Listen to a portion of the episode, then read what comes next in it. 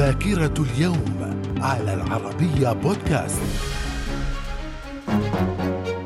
أهلا بكم إلى ذاكرة اليوم السابع عشر من سبتمبر ففي العام 1171 مصر تعود إلى الخلافة العباسية بعد موت آخر الخلفاء الفاطميين العاضد لدين الله. في العام 1948 منظمة شتيرن تغتال الكونت فولك برنادوت المعين من الأمم المتحدة للتوفيق بين العرب واليهود في فلسطين. في العام 1961 إعدام رئيس وزراء تركيا الأسبق عدنان مندريس. من الذاكرة. ومن ذاكرة اليوم السابع عشر من سبتمبر في العام 1978 التوقيع على اتفاقية كامب ديفيد بين مصر وإسرائيل. في العام 1991 كوريا الشمالية وكوريا الجنوبية وإستونيا ولاتفيا وليتوانيا وجزر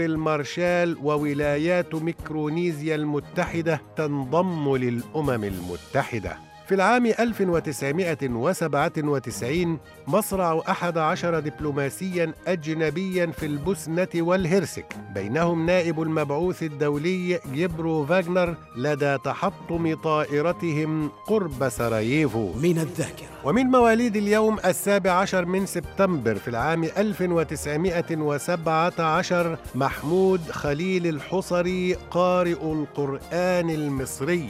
وفي العام 1932 ولد خليفة بن حمد آل ثاني أمير قطر السادس. من الذاكرة. ومن وفيات اليوم السابع عشر من سبتمبر عائشة إبراهيم ممثلة كويتية توفيت في العام 1992 وفي العام 1994 توفي الفيلسوف الإنجليزي كارل بوبر. وفي العام 2006 توفي جاسم حمد الصقر الاقتصادي والسياسي الكويتي. من الذاكرة. إلى اللقاء.